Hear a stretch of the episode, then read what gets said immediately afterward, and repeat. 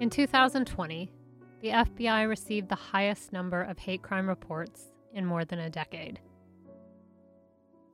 Community organizations, faith groups, and local leaders are also ringing alarm bells about an increase in hate speech and hate crimes. In May of last year, the Department of Justice announced a series of concentrated efforts to prevent and address hate crimes, and the FBI elevated them to a top national threat priority. That helps us to access more funding and more resources.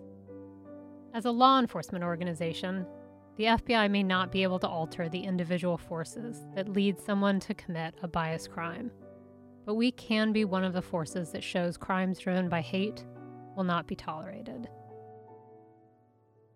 In this episode of Inside the FBI, we'll examine what constitutes a hate crime in the eyes of the law.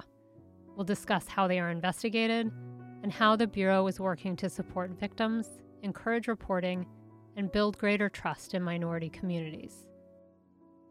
We'll also dig into why this work matters so much and introduce you to some of the FBI personnel who have dedicated themselves to it.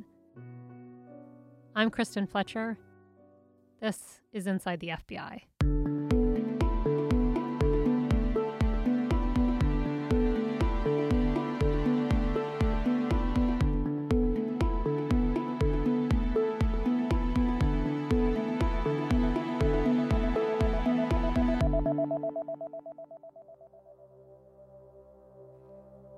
In many types of cases, it's helpful to know someone's motive for committing a crime.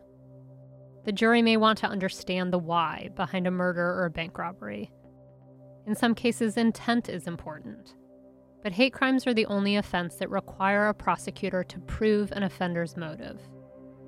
In a hate crime, you have to prove a crime was committed because of a bias. When that is the case, federal law and the laws in the vast majority of U.S. states make a distinction in how the case is dealt with. The why is crucial in prosecuting the case, and it's vital in the work law enforcement does to combat hate crimes. We spoke to a number of FBI employees who support hate crime investigations, and we asked them, why does this work matter? Hate crimes are different from other crimes of violence as they attack a person or a community's identity some core, immutable characteristic that strikes at the heart of who they are. So, in essence, they're being attacked for something that they can't change. Hate crimes are especially terrifying as they are a message crime, meaning that they're meant to terrorize victims, their families, and also entire communities. They send the message that they're unwelcome and unsafe where they live and where they work. It is also important to acknowledge that due to the nature of hate crimes, victims of hate crimes may experience more psychological distress than victims of other types of violent crime. As you know, the mission of the FBI is to protect and defend the Constitution of the United States. Hate crimes attack and erode the basic fabric of our society. You know, when kids are telling their parents, don't step outside the house because there's that fear something may happen to you, or especially the elderly minority community members, this is a free country. Everybody should be able to get out of their houses, enjoy the public spaces, and go about their business without any fear of violence or retribution.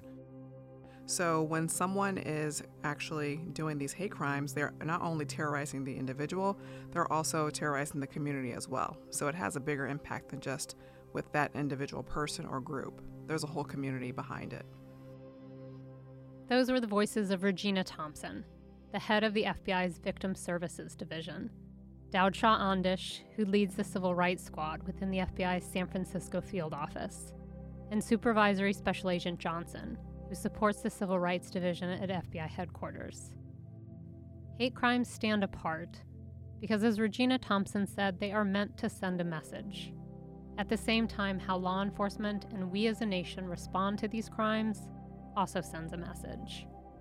When Vanita Gupta, Associate Attorney General at the Justice Department, addressed the crowd at a hate crimes conference in Denver this past summer, she took a moment to speak directly to Dennis and Judy Shepard, who were in the audience that day. Their son Matthew was a 21 year old University of Wyoming student who was brutally beaten and left to die on a barbed wire fence in 1998. He was targeted because he was gay. Judy and Dennis have been inspirations to me personally, but also to all of us who have been fighting the scourge of hate in our communities through their example. Amid their trauma and loss, the Shepards turned to advocacy. Their work was instrumental to the passage of the Matthew Shepard and James Byrd Jr. Hate Crime Prevention Act, which became law in 2009. That law expanded the definition of a hate crime. Before its passage, hate crime laws only applied to federally protected activities, like voting. The new law also extended who is protected to include individuals who are targeted for their actual or perceived gender, gender identity, disability, or sexual orientation. Later in her speech, Gupta said that when it came to their son, the Shepards didn't let tragedy have the last word. What's more, they didn't let hate have the last word. The law that bears the name of their son and that of James Byrd Jr., and the commitment of the Department of Justice and the FBI they're about responding with action, with justice, and with support for victims.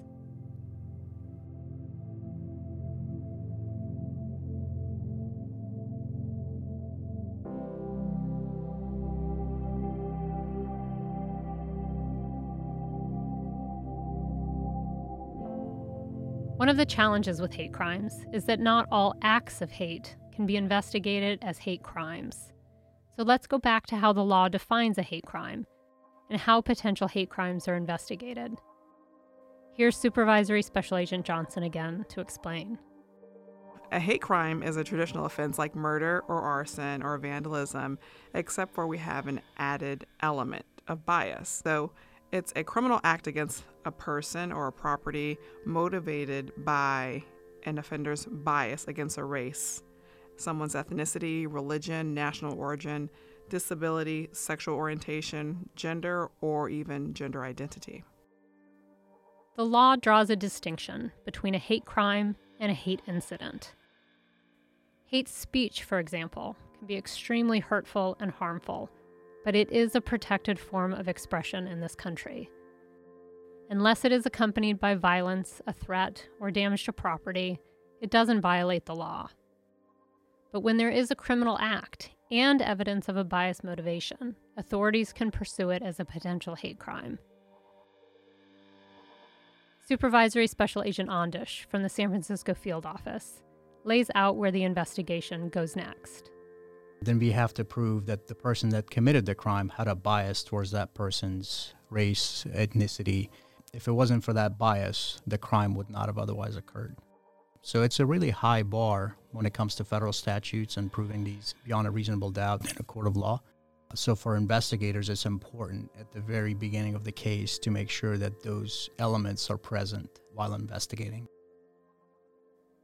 So, what kind of evidence helps law enforcement prove a hate based motive? So, it's a combination of evidence. You have to prove that bias exists. And how do we do that? Witness interviews, a lot of times, you know, the witnesses hear when a crime is happening. Witness statements are very important to determine if that crime happened because of a bias or was it unprovoked. Second, we look at, you know, digital media or any kind of social media postings, whether that person previously posted things against that race. We also, nowadays, everybody's have a cell phone. So if there's a recording, whether it's a cell phone recording or CCTV, we follow up with those locations that contain that. But really, what it comes down to is close collaboration with the local law enforcement because we're not first responders. As you know, when hate crimes do occur, people tend to call 911 first. So when the investigators show up on scene, they start interviewing people and they start gathering evidence. We have to depend on them initially to get all the facts of the case, and then we can determine a way forward. FBI San Francisco recently worked alongside the Santa Cruz Police Department to bring federal hate crime charges against a man who stabbed a black pedestrian while yelling slurs. California has strong hate crime laws, but in that case, all of the investigative agencies agreed the case would be stronger in federal court. And it was the first case the Northern District of California prosecuted under the Shepard Byrd hate crimes law. Federal prosecution, though, isn't a requirement for the FBI to offer its resources during an investigation. The FBI lends support to local agencies in areas like evidence collection and laboratory services. and it can offer expertise in identifying hate based motivations. The FBI has also stepped in to provide publicity and rewards in an effort to solve cold cases. But investigations, and certainly prosecutions, can only happen when hate crimes are reported. This is an area where the FBI and other law enforcement agencies know there is work to do. Despite the volumes of hate crimes reported to the FBI last year, the reality is hate crimes are underreported. Those who work these cases say the reasons people don't report can vary. Some communities mistrust law enforcement. Language barriers, concerns about immigration status, or not knowing how to report can deter others. Some people may feel unsure about whether reporting can or will make a difference, and victims or witnesses may not want to relive the trauma of an event. At the FBI, we know the job isn't just supporting the investigation of hate crimes. It's also about making sure those who experience or witness them come forward to police or call the FBI. To raise awareness and encourage hate crime reporting, the FBI recently launched a publicity campaign with ads and billboards on highways and buses and train stations, social media posts, and radio and TV spots. The FBI's hate crime awareness campaign is a nationwide effort between FBI headquarters and the local 56 field offices. The two prong approach is very important as local efforts need to be tailored to the communities they serve, both in how and where the information is communicated and in relevant languages. The Victim Services Division plays a critical role in the campaign by ensuring that the FBI's national and local messaging is victim centered, culturally sensitive, and tailored to community needs all of which plays a major role in encouraging reporting and also making reporting mechanisms accessible to all communities. That was Regina Thompson again, the head of the Victim Services Division. Victim Services is one of the lesser known areas of focus for the FBI. Her office ensures the victims of federal crimes receive the resources, information, and support they need and deserve. Thompson and her team of victim specialists know they are another essential part of the effort to improve reporting and investigative success. So, how the FBI treats victims is a direct reflection of our core values, and when we place a high priority on identifying and addressing their needs, it is beneficial in so many ways. Most importantly, it promotes victim safety and recovery and reduces the potential for future victimizations. It also plays an important role in obtaining positive investigative and prosecutorial outcomes, as victims are more likely to engage in the investigative and criminal process if they're feeling supported. That support includes a number of things. In terms of services, first and foremost, victims can be expected to be treated with understanding, dignity, and respect. Victims will likely engage with a victim specialist, and they will assist with assessing safety and individual needs, they will discuss a wide range of emotional responses that people might feel both directly in the aftermath and sometimes long after a crime has occurred. They will also connect them with needed counseling or medical services. Each FBI field office has also been doing outreach events to strengthen connections within the community. These are sometimes led by community and religious leaders who share information with FBI personnel. Others are led by the FBI with a goal of helping people understand what a hate crime is how they are investigated, and how to report to us. In San Francisco, the FBI has two dedicated hate crimes coordinators, including Special Agent Kyle Biebesheimer. He says there is a lot of ground to cover in the large, densely populated area around San Francisco, and a lot of people to reach. He also admits that the FBI is not always a welcomed presence. And it's something that we work on, you know, every day trying to identify those communities where we can make a difference, reach out to those communities, build trust with those communities in the hopes that, yeah, not only they'll have a better opinion of, say, the FBI, but an opinion and a level of trust where they might feel comfortable coming to us and reporting their victimization so that we can do something about it. When the office is invited to speak to a group who was previously unwilling to meet with them, Biebesheimer sees where their persistence and their presence may have helped crack open a door to building a better relationship. Showing investigative successes can help strengthen trust in law enforcement too. San Francisco did that with the case of the bias driven assault on the black man in Santa Cruz.